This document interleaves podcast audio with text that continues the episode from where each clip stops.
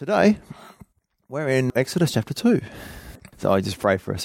Father, just give us understanding. Lord, I pray that you'll help me to speak truth and to uh, explain things clearly and soften our hearts. Give us good hearts so we can understand your word and we can apply it to our lives and the, the seed will bear fruit in Jesus' name. Amen. Uh, Exodus chapter 2. So last week in chapter 1, we looked at how God blessed the midwives because of their bravery and willingness to stand up to Pharaoh at the risk of their own lives.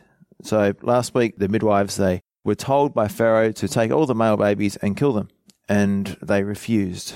And it's a very interesting story. You can read that for yourselves. I won't read the whole story again.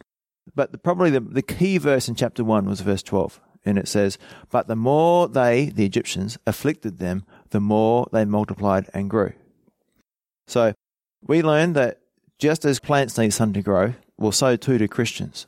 And sunlight in the Bible, especially in the parable of the sower, represents the tribulations, the persecution, and temptations that we face daily.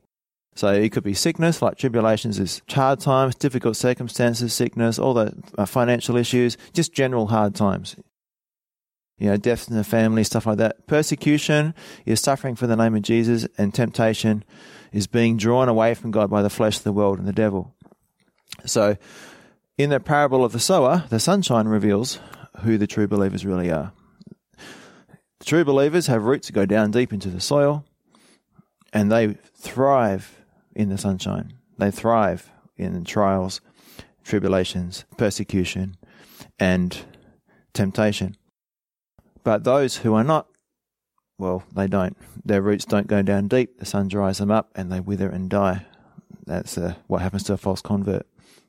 We're going to um, just read from verse 22 of chapter 1, which is the, the very last verse in chapter 1. It basically gives the context for what's going to happen. So, I'm going to start reading in Exodus chapter 1, verse 22. So Pharaoh commanded all his people, saying, Every son who is born you shall cast into the river, and every daughter you shall save alive. So that, that's the situation. That's the background for this chapter. Okay, that, that sets the picture. It's not a very good time. So that they, the midwives got away with it. Pharaoh called them to himself and he said, Hey, what's going on? And they said, uh, the, the Hebrew women are too quick for us. Can't get there in time. You know, have the babies and it's too late. So Pharaoh went to the next step and he ordered his people to kill all the male children. And this is what happens in this particular family. And a man of the house of Levi went and took as wife a daughter of Levi. So the woman conceived and bore a son. And when she saw that he was a beautiful child, she hid him three months. But when she could no longer hide him, she took an ark of bulrushes for him, dubbed it with asphalt and pitch, put the child in it, and laid it in the reeds by the river's bank. This is in the Nile River. And his sister stood afar off to know what would be done to him, what would happen. Then the daughter of Pharaoh came down to bathe at the river, and her maidens walked along the riverside. And when she saw the ark among the reeds, she sent her maid to get it. And when she opened it, she saw the child, and behold, the baby wept. So she had compassion on him and said, This is one of the Hebrews' children. Then his sister said to Pharaoh's daughter, Shall I go and call a nurse for you from the Hebrew women, that she may nurse the child for you? And Pharaoh's daughter said to her, Go. So the maiden went and called the child's mother. Then Pharaoh's daughter said to her, Take this child away and nurse him for me, and I will give you your wages. So the woman took the child and nursed him, and the child grew, and she brought him to Pharaoh's daughter, and he became her son. So she called his name Moses, saying, Because I drew him out of the water. Now it came to pass in those days, this is like 40 years later, okay, so in between uh, verse 10 and verse 11 is 40 years, or roughly 40 years, whatever, however many years it was since he was weaned and um, taken to the palace. It could amount to five years. Now it came to pass in those days when Moses was grown that he went out to his brethren and looked at their burdens. And he saw an Egyptian beating a Hebrew, one of his brethren. So he looked this way and that, and when he saw no one, he killed the Egyptian and hid him in the sand. And when he went out the second day, behold, two Hebrew men were fighting. And he said to the one who did the wrong, Why are you striking your companion? Then he said, Who made you a prince and a judge over us?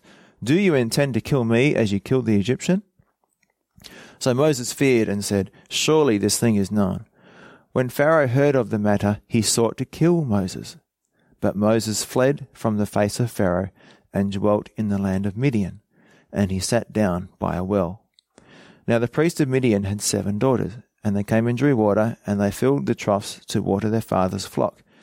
Then the shepherds came and drove them away.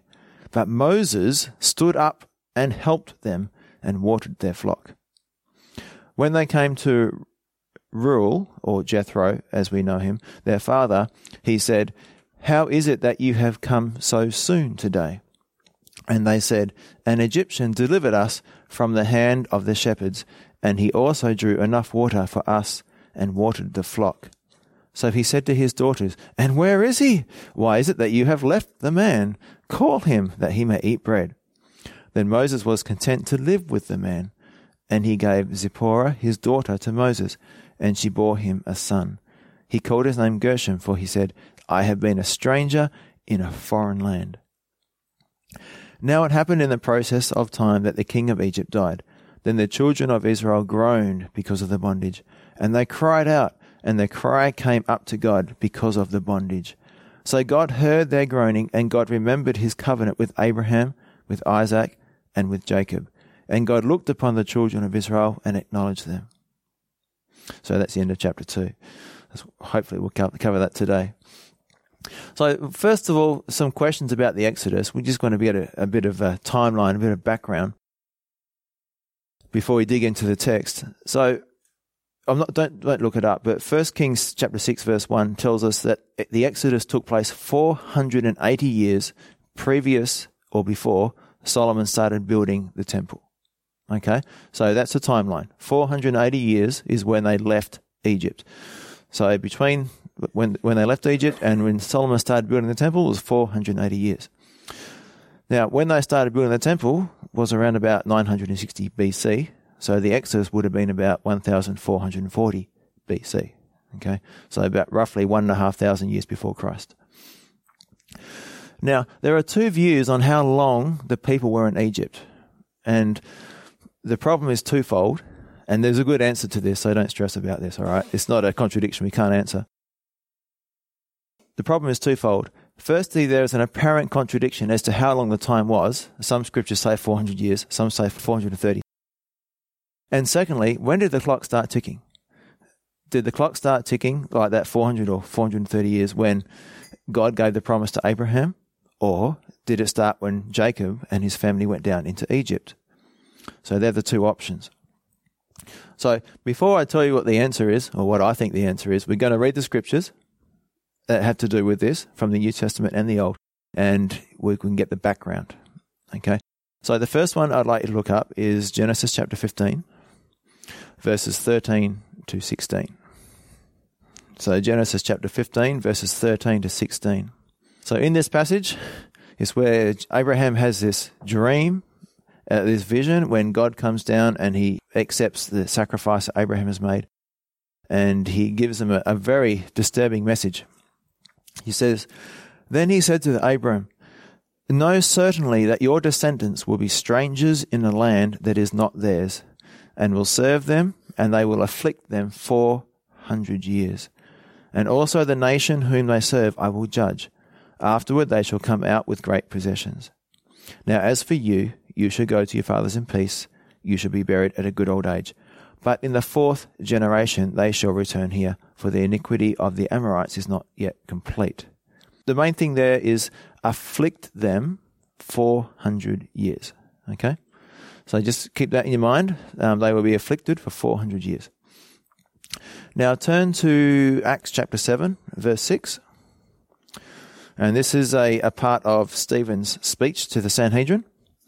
And he's giving a, a recap of the history of the nation of Israel. And Acts chapter 7, verse 6, verses 6 and 7, I'm going to read, says, But God spoke in this way, that his descendants would dwell in a foreign land, and that they would bring them into bondage and oppress them for hundred years and the nation to whom they will be in bondage I will judge, said God, and after that they shall come out and serve me in this place. That's uh, Midian, of course. And the next one, going back to Genesis, is um, Genesis chapter 21, verses 8 to 10. This is about the weaning of Isaac. So remember when Abraham was 86, he took at Sarah's, it was Sarah's idea, but um, she said to Abraham, I can't have kids, so you take Hagar and have a child by Hagar. He had Ishmael. And then another few years later, when he was 100, 25 years after the initial promise, he has Isaac. Now, a period of time after, you know, because you have to nurse the child, and it could be up to five years or even six or more. Sometime later, it, this is what happened. Verse 8 So the child grew and was weaned, and Abraham made a great feast on the same day that Isaac was weaned. And Sarah saw the son of Hagar the Egyptian, whom she had borne to Abraham, scoffing. Therefore she said to Abraham, Cast out this bondwoman and her son, for the son of this bondwoman shall not be heir with my son, namely with Isaac. Now, keep that in mind. Remember the scoffing, the persecution, all right? That's the main point from that passage. At the time when Isaac was weaned. So now we're going to turn to Galatians chapter 4, verse 28. So Galatians chapter 4, verse 28. This is Paul's commentary, or Paul's um, discussing this particular passage. Yeah, the weaning party for Isaac. So Galatians 4, verse 28 says, Now we, brethren, as Isaac was, are children of promise. But as he who was born according to the flesh, that's Ishmael, then persecuted him who was born according to the Spirit, that's Isaac, even so it is now. Nevertheless, what does the scripture say? Cast out the bondwoman and her son, for the son of the bondwoman shall not be heir with the son of the free woman. So, the persecution started with Ishmael scoffing at Isaac. And two more. Exodus chapter 12, verse 40. Now, this is where we get the um, 430 years. And there's, there's two more verses to look up. So, this one and one more. Uh, it says, Now the sojourn or the pilgrimage of the children of Israel who lived in Egypt was 430 years. And it came to pass at the end of the 430 years, on the very same day, it came to pass that all the armies of the Lord went out from the land of Egypt. It is a night of solemn observance to the Lord for bringing them out of the land of Egypt. This is the night of the Lord a solemn observance for all the children of Israel throughout their generations. And Paul again uh, refers to this in Galatians chapter 3, verse 16. I'll just read this one. Now to Abraham and his seed were the promises made. He does not say, and to seeds as many, but as to one, and to your seed who is Christ. And this I say, okay, this is the important bit in verse 17 that the law, which was 430 years later, cannot annul the covenant that was confirmed before God in Christ, that it should make the promise of no effect. So the promise he's talking about in the context is the promise God made to Abraham. So the law, which was Mount Sinai, which was the year that they came out of Egypt, was 430 years after God gave the promise to Abraham. All right? That's what Paul says in Galatians. So, did the time start when the children of Israel, or Jacob and his family went to Egypt, or did it start when Abraham was given the promise? Well, from my understanding of this and, and a simple understanding of Scripture in, in Galatians, it's 430 years from the time when God gave the promise to Abraham, back in Genesis chapter 12. He was 75 years old at the time. Now, if one of the problems in saying that the 400 years or 430 years started when Jacob and his family went to Egypt is that there's not enough generations to fill that time space. For example, uh, you've got, well, this is the story. You've got Levi, one of the sons of Jacob. All right. So remember the 12 sons? So Levi and his other brothers are there. And the Bible tells us in Genesis 6, 14 to 21 that Levi died when he was 137 years old. He had a son called Kohath, and he died when he was 133 years old. And his son Amram, who was Moses' father, died when he was 137 years old. So Moses is the fourth generation to come out of Egypt. So Levi is first, then Kohath, and Amram, and Moses. It's four generations, just like God said to Abraham. After four generations, they will leave Egypt. That was um, Genesis 15. So here we have our four generations. Now, if you do the math, the, children of Israel were there for 80 years during Moses' time, 40 years Moses there, 40 years Moses away, before he came back to rescue them. And let's just make this ridiculous assumption that a 137 year old man and a 133 year old man had their son on the very last year of their life and their really, really old wife. So if you add up the numbers, you get, and you know, Levi, he would have been in Egypt about 90 years before he died. And yeah, you get 440 years. So it's theoretically possible. But for that to have happened, you know, you would have had, God would have had to do these repetitive miracles of causing a 137 year old man and his really, really old wife to have a son in the last year of their life, basically. To have this generation, it's not normal. It doesn't really make sense. But so I'm leaving it up to you to make up your own mind. Usually you have your kids fairly young. So I think, my opinion is, because if you read commentaries, you get a mixture of both views. I believe that um, the sojourn or the, the pilgrimage starting with the promise in Genesis 12 makes the most sense. So I'm going to go through the timeline.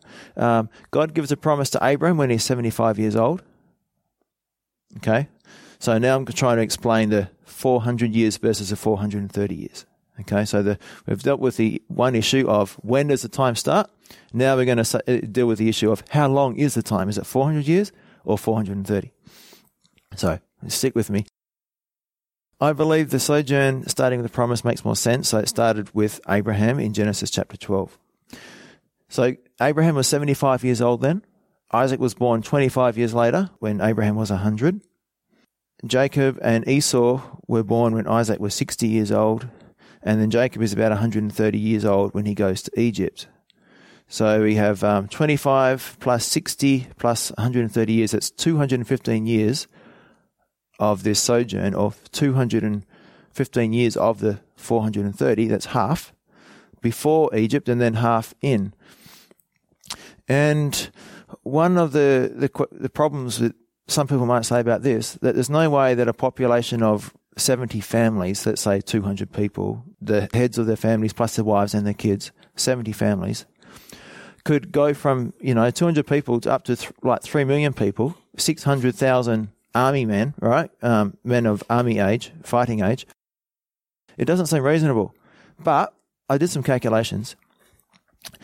And the Bible tells us in Exodus chapter 1, verse 7 and verse 12 But the children of Israel were fruitful and increased abundantly multiplied and grew exceedingly mighty, and the land was filled with them.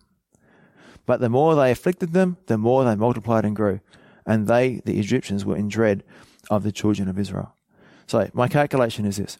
If we assume a generation is 27 years, and they had, each family had an average of only seven children, after eight generations, there'll be over 3 million people.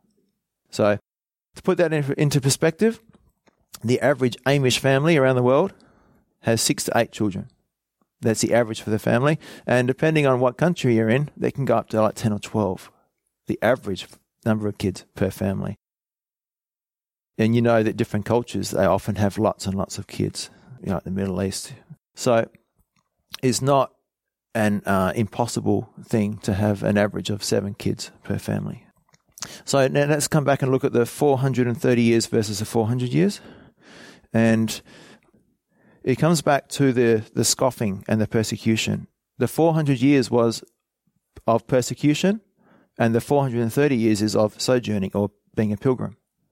So when God gave the promise to Abraham, Abraham became a pilgrim. Basically, he was a wanderer. And so the children of Israel were wandering for 430 years, which is true. Okay. But they weren't persecuted all that time. If we go back to the weaning party, which was when Isaac was weaned, well, it was 25 years after Abraham was given the promise, plus the time that he was being breastfed. How long would that be? Well, I did some research. Here's a quote from uh, some Hebrew source. Um, in biblical times, it was a custom to make a joyous feast on the occasion of weaning the child to give thanks to the Almighty that the child had survived the most perilous stage of infancy. This is learned from the feast prepared by Abraham on the occasion of his son's weaning. Genesis 21:8. In Talmudic times, it was a custom to celebrate the child's weaning at any time from 18 months to five years. According to the school of Hillel, the child was weaned at 18 months. According to Rabbi Eliezer, the child may nurse up to 24 months. According to Rabbi Joshua, a child should be allowed to nurse up to the age of five. Samuel, we know, was weaned at three, when he was three years old. 1 Samuel 124. Here's um, a couple of. Um, in our culture, we don't really think of weaning at five years old as being normal, right? Because we're in a Western culture. But this is some facts I found about the age of weaning. Currently, the average worldwide weaning age is four years old. Four years old. Okay. In many cultures, children aren't weaned until five to six years of age. Of course, those are cultures where child led weaning is the norm and society supports it. It's hard to do that in Australia because you get all these looks. You know, what do you got a five year old child on your breast for? So it's like, but in a culture where it's supported and it's normal, it's fine. A blog on the same subject. I have friends that nurse their children until they're five or six. Personally, I would not feel comfortable doing it that long, but it is really such a personal relationship between you, you and your child that is truly something that no one else but you can put a limit on and the World Health Organization recommends nursing to, until at least two years of age and beyond if both parties are agreeable. So a long weaning is not abnormal. So if there was a five year gap between Isaac being born and when he was weaned, that's add that five years to the 25 and you got 30 years. Okay, so there's you missing 30 years. So the persecution started at the weaning party. So they were wanderers for 430 years. They weren't persecuted for the first 30 years. And then the, the persecution started, and that the last 400 years, um, that family rivalry, that um, the flesh versus the spirit persecution was happening from that moment on. So that, that's um, how, that's how I understand it, and that's how I reconcile those those different dates because it says clearly the 400 years is always associated with persecution, with scorn, whereas the 430 years is always associated with sojourning or being a pilgrim. So, and Abraham wasn't persecuted when he first went into the land. He had made peace with the people there. Okay, so let's get into um, the chapter. So, why we did that? Because, so now I've established that Moses' parents, or Moses was the fourth generation um, of the people who went into Egypt. So, Levi, his son, his grandson, and Moses was the great great grandson of Levi. Okay? So, chapter 2, verse 1.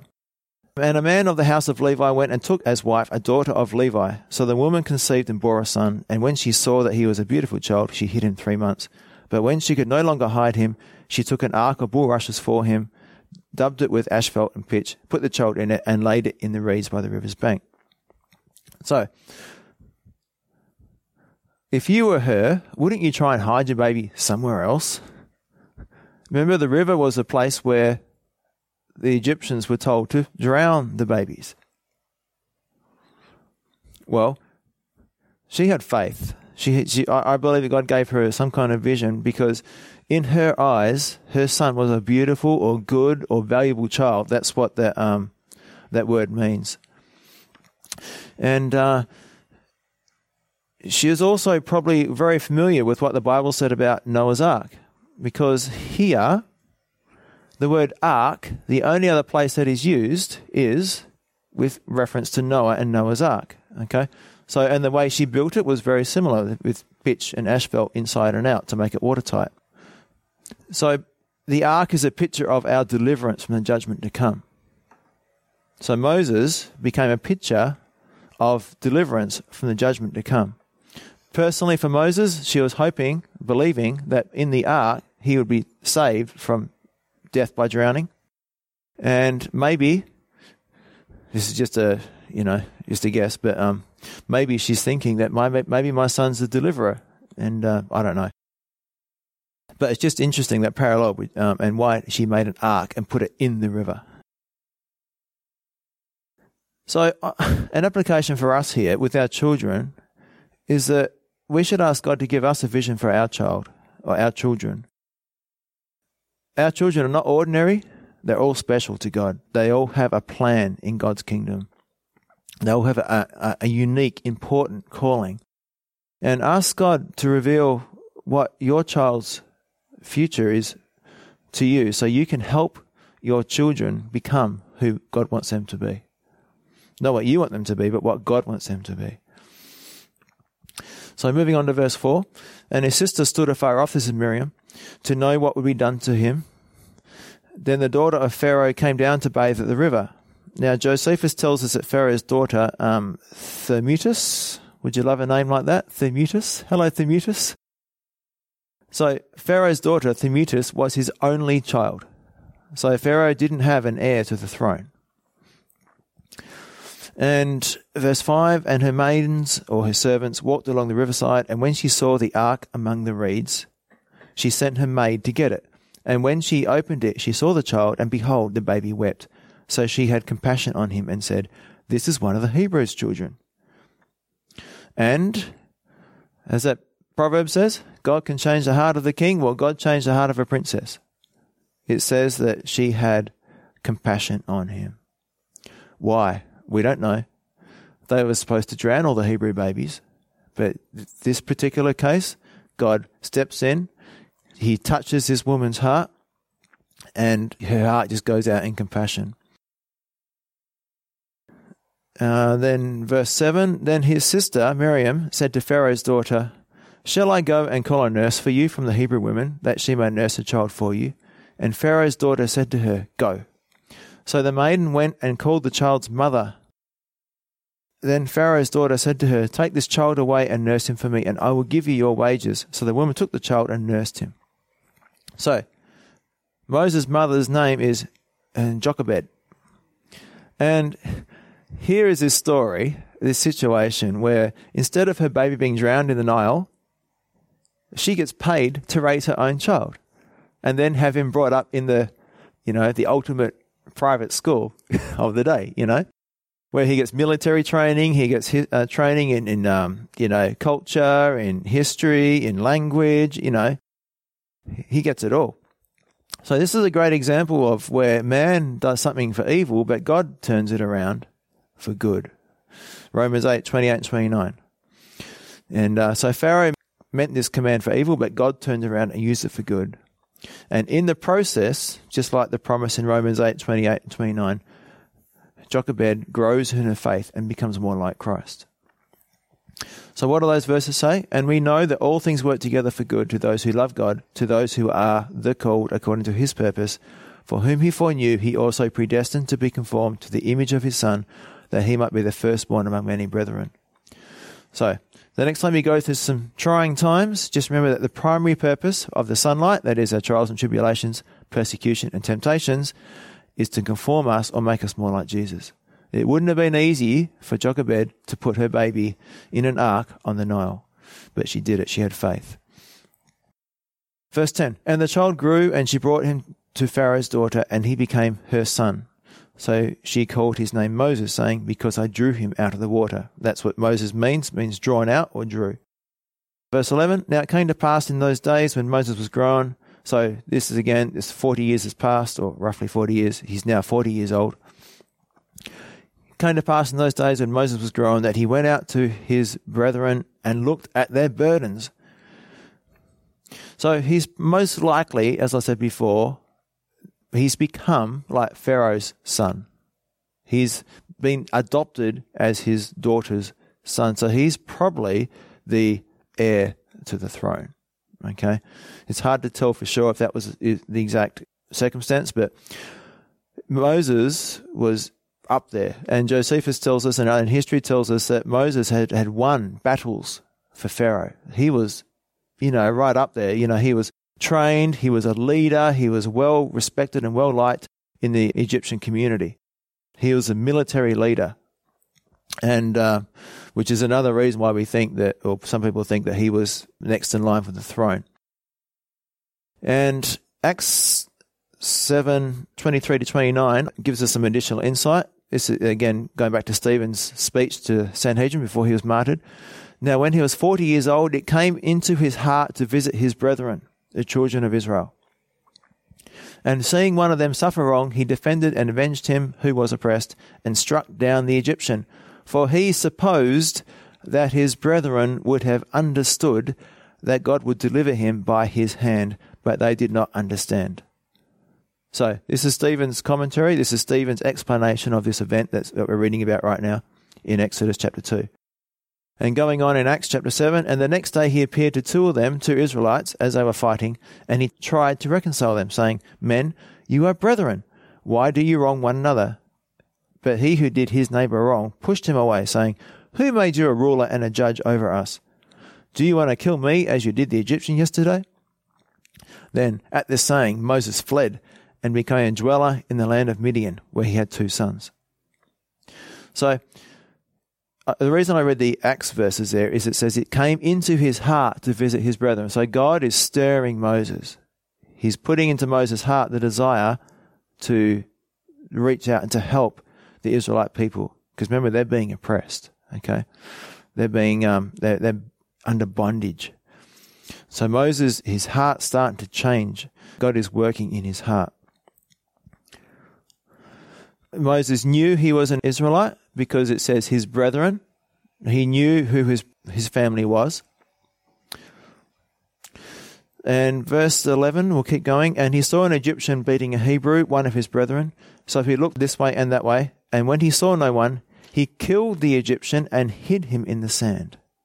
And when he went out the second day, behold, two Hebrew men were fighting. And he said to the one who did the wrong, Why are you striking your companion? Then he said, Who made you a prince and judge over us? Do you intend to kill me as you killed the Egyptian? So Moses feared and said, Surely this thing is known. So Moses at the prime of his life. He's a, he's successful military leader. He's well educated. He's strong. He's healthy. He's get this vision from God, this, this calling from God to, to deliver his people. And he does it his own way. He does it in his own time. He looks this way and that, but he doesn't look up. He doesn't ask God, so you want me to be the deliverer or how do you want me to do it? What's your plan? He looked this way and that. Basically, we can make the same mistake. There's a principle here. We can minister according to need or we can minister according to obedience. There's always going to be lots of things that need doing. But in this particular point, I believe he should not have intervened. Maybe this Egyptian would have killed this Israelite, you know, because it was the way that they it, it's spoken of is quite severe. It's a beating, a, a severe beating. But he didn't do it God's way, okay, and he was serving in a capacity which was not honoring to God. But basically, we have all these opportunities for service around us but we need to be careful not to look around, look this way and to look that way and say, oh, what, what should I be doing? You know, we need to look up and say, okay, what, God, what do you want me to do? Because otherwise we're just going to get burnt out. We're just going to be running around and we're going to get ourselves into trouble by doing the, getting ourselves into the wrong ministry, talking to the wrong people that God doesn't want us to be talking to. We'll get hurt unnecessarily. So just be wise, pray, ask God, where do you want to use me? Today? Where do you want to use me? Um, do I? Do you want me to talk to this person? Do you want me to witness to this person? And just be wise in, in how we spend our time and how we spend our emotional energy, how we spend our money, how we give things away. And now at the start of Exodus, I mentioned that there were several things in Exodus that were types of Christ, like pictures of Christ, like Joseph was and Isaac was types of Christ. Well, Moses is also a type of Christ. I'm going to quote by Chuck Smith here Moses is a type of Christ, and here he becomes a very interesting type of Christ.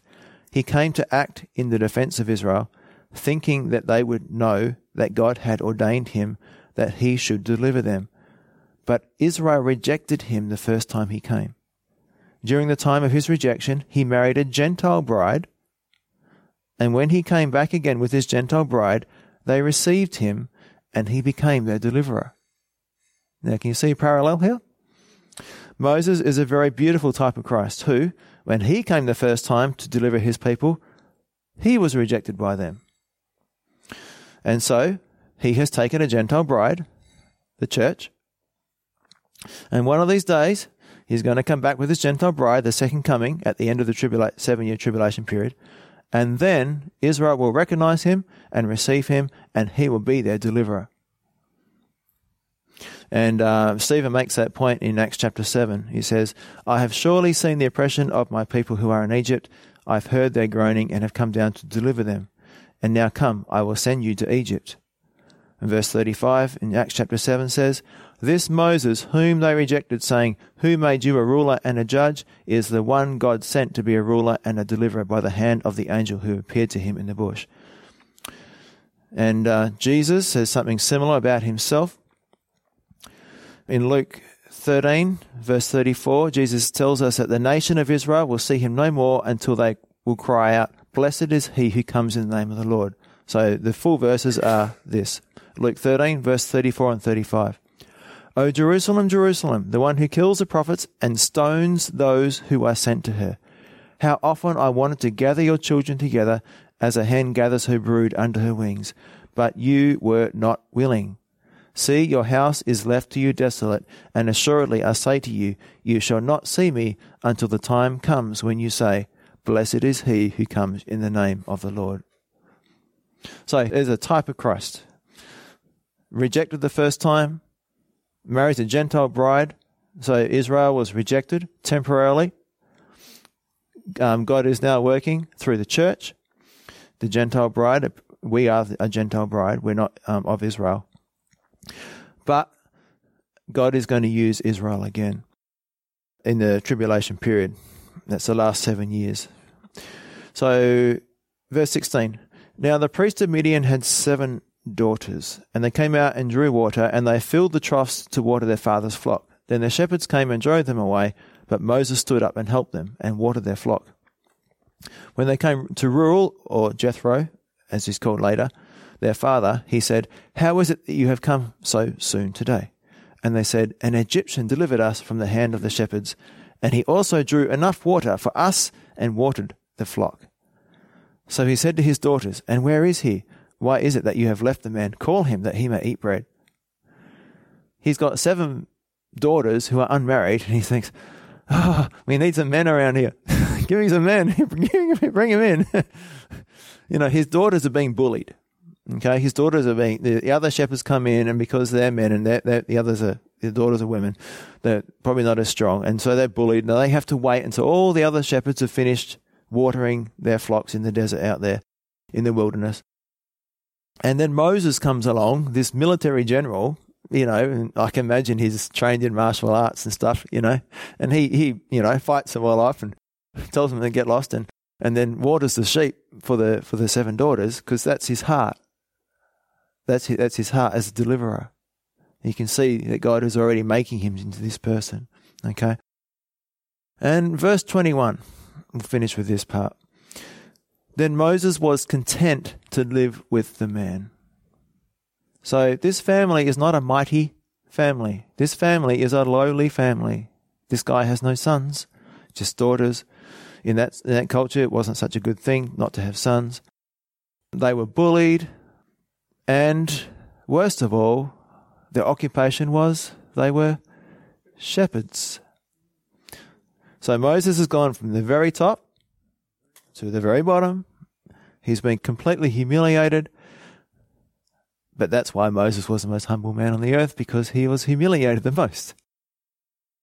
That's how we become humble by being humiliated. Okay? There's something that happens to us is done to us. So in Acts, we read that Moses was mighty in works, which means he was a military hero. He was full of the wisdom of Egypt. He was schooled in philosophy, astronomy, science, history, language, and botany. And yet here he is in a desert with one man and his seven daughters. and as we know from Genesis 46:34, in the eyes of Egyptians, shepherds were an abomination. So he is now utterly rejected. He is now, in as far as the world's eyes, he is at the bottom. He's the bottom of the social ladder. And yet, what does it say about him? He was content. He was satisfied. This is something that's really, really important for us as an application to finish with. According to Paul in Philippians 4:11, we are to learn or study how to be content. Because if we're not content today, we'll never ever be content. If I ask someone if they're content right here, right now, most people would answer, Oh, not yet, but you know, tomorrow or next month or real soon, you know, soon I'll pay off the house, I'll get that promotion, um, I'll marry that dream girl, I'll make all that money, I'll go on that holiday, I'll have that child, I'll get that job, I'll be healed from the disease, whatever it might be, and then I'll be happy.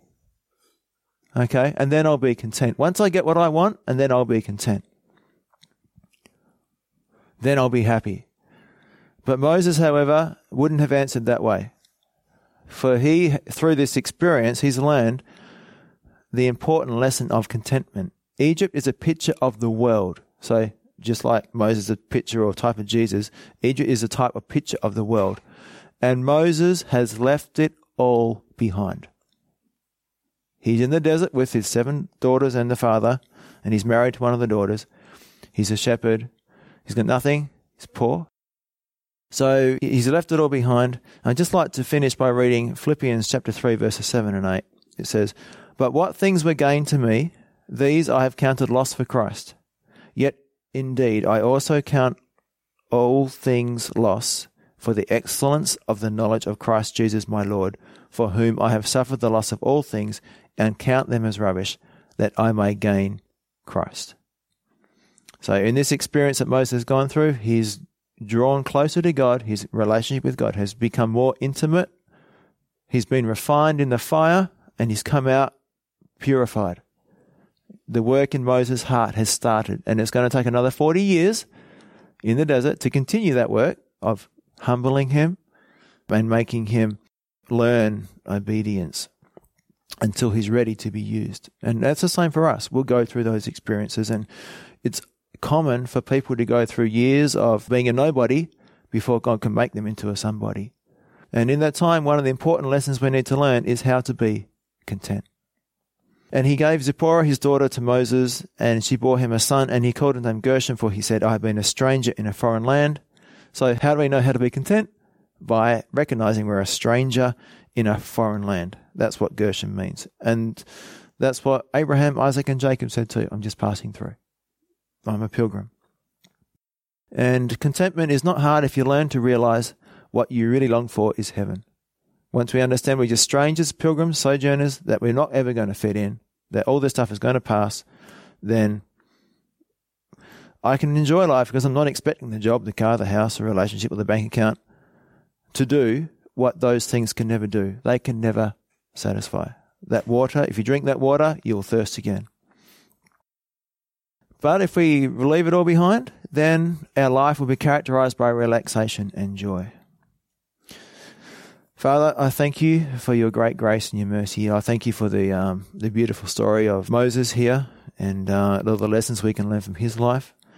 Lord, there's um, serving according to need, or they're serving according to obedience. And help us to serve according to obedience, Lord. Help us to be to only do those things that you want us to do and not to be sidetracked and to be run down and, and to get ourselves into difficult situations because we're running ahead and we're doing things our way according to what we think should be done. And Lord, also help us to learn the lesson of contentment, Lord. Lord, you did a whole lot to Moses to um, to humble him, to bring him down, Lord, to break his pride, to make him the most humble person so he could become the greatest leader. And Lord, you do the same thing in our lives. You have to break us down, break our pride, so that we can become usable in your hands. Because if we think we're something, then we're nothing. But if we're nothing, then you can make us something. So, Father, bless us today in Jesus' name. Amen.